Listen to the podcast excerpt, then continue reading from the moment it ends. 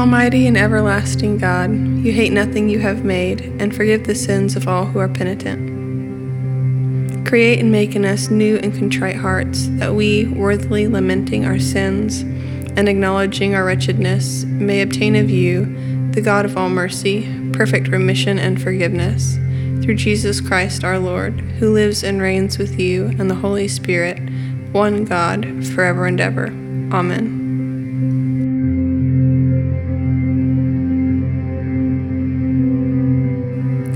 Reading from the prophet Joel.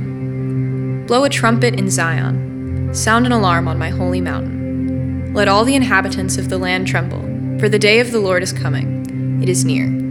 A day of darkness and gloom, a day of clouds and thick darkness. Like blackness, there is spread upon the mountains a great and powerful people. Their like has never been before, nor will be again after them, through the years of all generations. Yet even now, declares the Lord, return to me with all your heart, with fasting, with weeping, and with mourning, and rend your hearts and not your garments. Return to the Lord your God, for he is gracious and merciful, slow to anger and abounding in steadfast love, and he relents over disaster. Who knows whether he will not turn and relent and leave a blessing behind him? a grain offering and a drink offering for the Lord your God. Blow the trumpet in Zion, consecrate a fast, call a solemn assembly, gather the people. Consecrate the congregation, assemble the elders, gather the children, even nursing infants. Let the bridegroom leave his room, and the bride her chamber. Between the vestibule and the altar, let the priests, the ministers of the Lord, weep and say, Spare your people, O Lord, and make not your heritage a reproach, a byword among the nations. Why should they say among the peoples, Where is their God? Here ends the reading.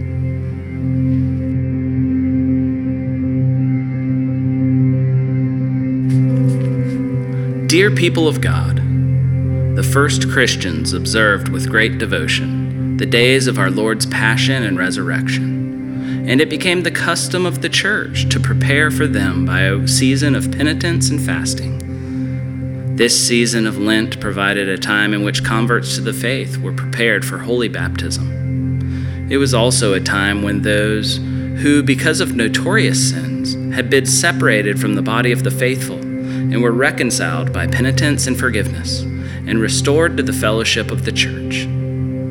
Thereby, the whole congregation was put in mind of the message of pardon and absolution set forth in the gospel of our Savior and of the need which all Christians continually have to renew their repentance and faith.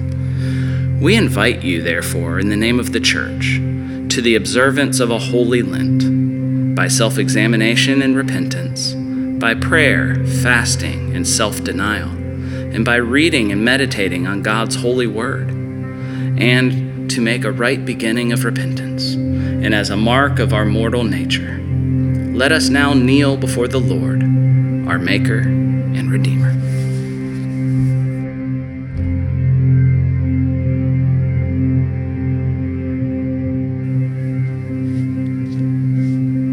Have mercy on me, O God, according to your loving kindness. In your great compassion, blot out my offenses.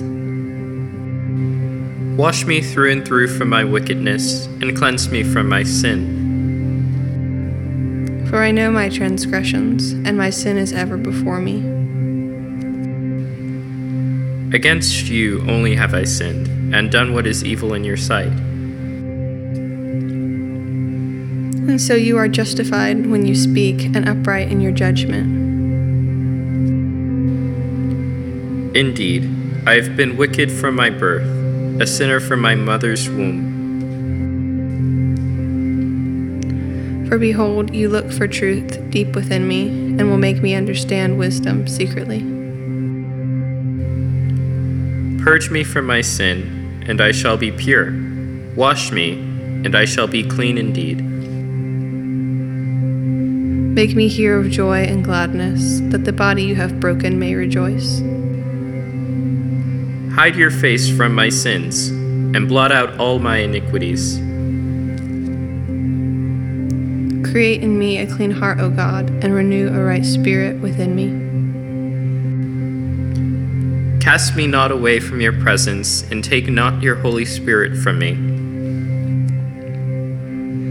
Give me the joy of your saving help again, and sustain me with your bountiful spirit. I shall teach your ways to the wicked, and sinners shall return to you. Deliver me from death, O God, and my tongue shall sing of your righteousness, O God of my salvation. Open my lips, O Lord, and my mouth shall proclaim your praise. Had you desired it, I would have offered sacrifices, but you take no delight in burnt offerings. The sacrifice of God is a troubled spirit, a broken and contrite heart. O God, you will not despise. Be favorable and gracious to Zion, and rebuild the walls of Jerusalem.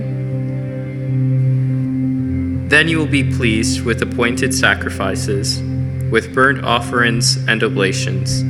Then shall they offer young bullocks upon your altar.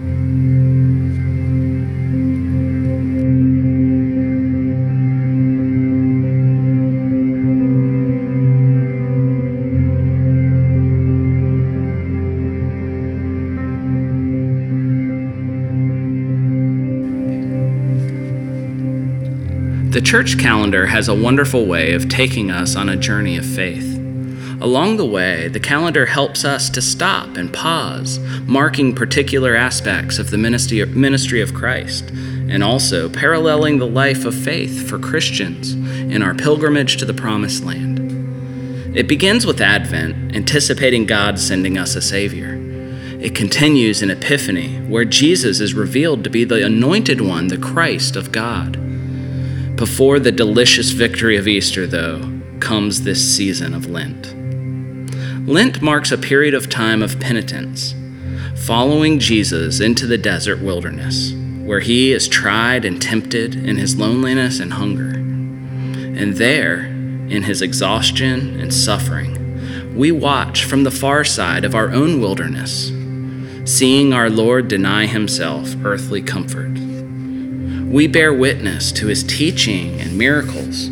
We observe his closest disciples failing and betraying him all with, with the foreboding knowledge of his pending agony in public execution. Lent brings a heaviness because, in paying attention to the way of Jesus, we are reminded of our own sin and our powerlessness over it. The sad, slow, and deliberate move- movement of our Savior from his ministry to his cross is humbling because we become more closely attuned to our own vulnerability in the wilderness journey of life in this weary, sin sick world. In this way, Lent is a gift because it opens us up to look for the grace of God when we're in our own condition of need. Lent provides a sort of spiritual x ray, revealing the hard and even ugly parts of ourselves that we'd rather leave unchecked. Like Christ's own journey towards his passion, Lent moves us out of comfort into the uncomfortable and even painful realization that Christ's crucifixion was for me. This inconvenient and even sometimes offensive truth drives us to come clean before a most holy God. Instead of condemnation and self loathing, or avoiding and hiding from God, we can choose to be honest about our own weakness and flaws. Lent can be a time of self examination that strengthens our relationship with Christ because we see more clearly the gap between who I hope to be and what I'm really like. We see how grace fills this enormous span of gulf. The sufferings of Christ are not to make us feel guilty but to express how deep and high and wide and long the love of God is for you and me. Helps us to make contact in real time with a God who pursues us with a fiercely loyal love. So, I'm extending an invitation to you. Would you join me in engaging your spiritual life this Lent? Maybe there is a relationship or a habit perhaps a concern in your life that you would like God to heal or to change. Maybe you are longing to feel whole or at peace.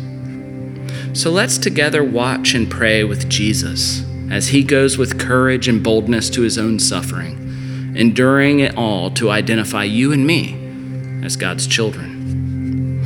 Would you pray with me? Most gracious and loving God, we groan, we long, we yearn for all that is wrong to be made right. Stir in us a holy hunger, O Lord, for your kingdom to come and your will to be done on earth as it is in heaven. Grow in us tender hearts, hearts that grieve with those who grieve and rejoice with those who rejoice especially in times when grief or joy might seem impossibly distant from us. We desperately need your help. Abide in us, dear Lord, as we lament that which keeps us and those around us from flourishing as you desire. Prick us with a spirit of love and compassion towards our neighbors. Renew us in faith, hope, and love. We are bold to ask for your grace to accompany us in all we do and say through Christ our Lord. Amen.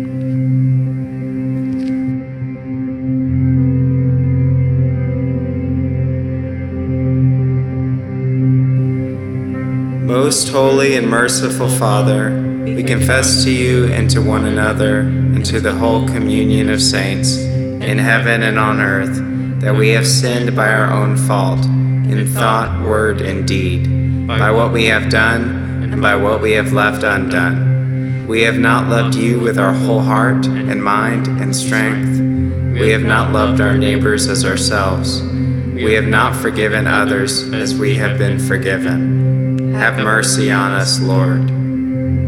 We have been deaf to your call to serve as Christ served us. We have not been true to the mind of Christ. We have grieved your Holy Spirit. Have mercy on us, Lord. We confess to you, Lord, all our past unfaithfulness, the pride, hypocrisy, and impatience of our lives. We confess to you, Lord, our self indulgent appetites and ways, and our exploitation of other people. We confess to you, Lord, our anger at our own frustration, and our envy of those more fortunate than ourselves. We confess to you, Lord, our intemperate love of worldly goods and comforts, and our dishonesty in daily life and work. We confess to you, Lord, our negligence in prayer and worship, and our failure to commend the faith that is in us. We confess to you, Lord. Accept our repentance, Lord, for the wrongs we have done, for our blindness to human need and suffering, and our indifference to injustice and cruelty. Accept our repentance, Lord, for all false judgments, for uncharitable thoughts toward our neighbors, and for our prejudice and contempt toward those who differ from us. Accept our repentance, Lord, for our waste and pollution of your creation, and our lack of concern for those who come after us. Accept our repentance, Lord. Restore us, good Lord, and let your anger depart from us. Favorably hear us for your mercy is great. Accomplish in us the work of your salvation, that we may show forth your glory in the world. By the cross and passion of your Son, our Lord, bring us with all your saints to the joy of his resurrection.